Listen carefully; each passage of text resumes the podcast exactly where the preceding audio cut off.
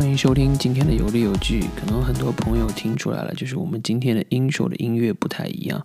为什么呢？因为 Ted 有事不能参加，所以我想说我们换一个 intro，这样以后大家如果听到这一个音乐的话，就知道 OK，这期节目不会是一个讨论的节目，就是一个单人的节目。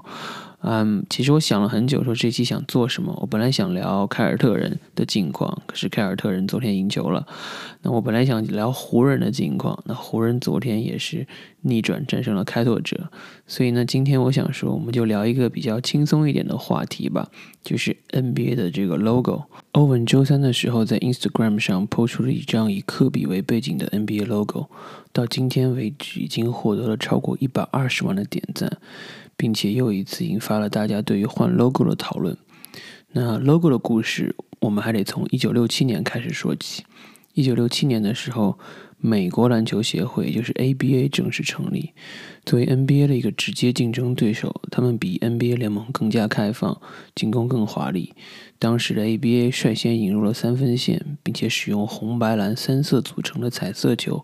半场的进攻时间也从二十四秒增加到三十秒，而且还和 NBA 展开了这个抢人大战，包括一九六七年从 NBA 抢来了得分王里克巴里。当然，最著名的还是一九六九年的选秀，NBA 的雄鹿队和 AB 的篮网队在同一年用状元签选择了贾巴尔。那贾巴尔告诉两支球队，就是自己只会接受一个 offer。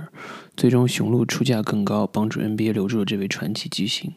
正是在同一年，面对 ABA 的压力，NBA 想要设计一个能让球迷印象更加深刻的标志，一眼就能认出并联想到 NBA。时任的 NBA 总裁沃尔特·肯尼迪找到了品牌设计师阿伦·塞尔吉奥。塞尔吉奥在随手翻阅体育杂志的时候，被当时湖人队的 NBA 球全明星球员杰里韦斯的照片所吸引。在他看来，这是一张充满动态、能反映出比赛特质的照片。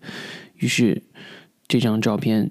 就被作为原型设计出了一个 logo，而这个 logo 就是我们现在所熟知的 logo，一用就是五十多年。不过有意思的事情呢，就是 NBA 官方一直不承认，就是创作 logo 的灵感来自于杰里韦斯特。联盟其实不希望他们的 logo 是来自某个球员，而是更具广泛性、普遍性，希望球迷记住 NBA 是来自于直观的 logo，而不是跟这个某位球星连在一起。巧合的是。韦斯特也希望联盟换个 logo，他自己就曾经在节目上说过，他从来不希望自己成为 logo。当时 NBA 其实也没有征求他的同意，把他的照片作为 logo，这对他来说是一个很大的困扰。当然，韦斯特现在被很多人都叫做 logo。很有意思的，或者也是巧合的，就是一九六九年，韦斯特所在的球队湖人队进入了总决赛。可惜的是，他们在总决赛上饮恨。可是他成了那年的总决赛 MVP，也是唯一一个败方的 M F MVP，所以可想而知他当年的受欢迎程度。一九六九年的故事我们说完，就要来到二零二零年了。科比在年初不幸离世之后，很多球迷都希望以换 logo 的方式来纪念科比。在我看来呢，这大概只是一个契机，因为为什么要换？logo 的原因其实可以从欧文的这个文字中得到一些解释。他在 IG 的 po 文写的是 “God happen, I don't care what anyone says. Black Kings build the league. Black Kings build the league.” 大概是很多 NBA 球员的希望，因为在这个联盟有百分之七十四点二的球员都是非裔美国球员，但其中主教练只有七个人是黑人主教练。占百分之二十三点三，总经理四个黑人，百分之十三点三，球队大老板一个黑人，也就是迈克尔乔丹，百分之三点三。所以继续使用一个白人球员做 logo，似乎已经不太适合现在 NBA 当今的这个现状。我觉得换 logo 呢是一件合情合理的事情吧，只是很可惜的就是科比其实不是一个很好的选择。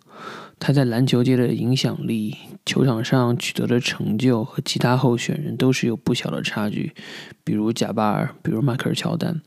但更重要的是，零三年的英俊事件会成为一件绕不过去的丑闻。我觉得 NBA 不会使用它来做 logo，最主要的原因也是因为这个。还有就是，其实体育联盟甚至成功的品牌都很少换自己的 logo。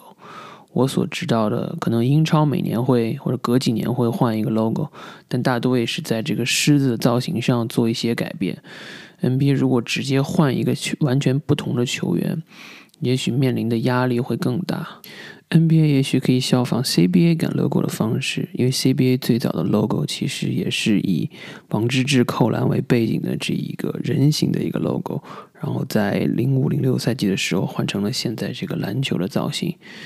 OK，那在节目最后结束之前呢，就想跟大家说，其实 NBA 呢，除了比赛、除了球员、除了数据之外，还是有一些其他挺好玩的周边的东西的。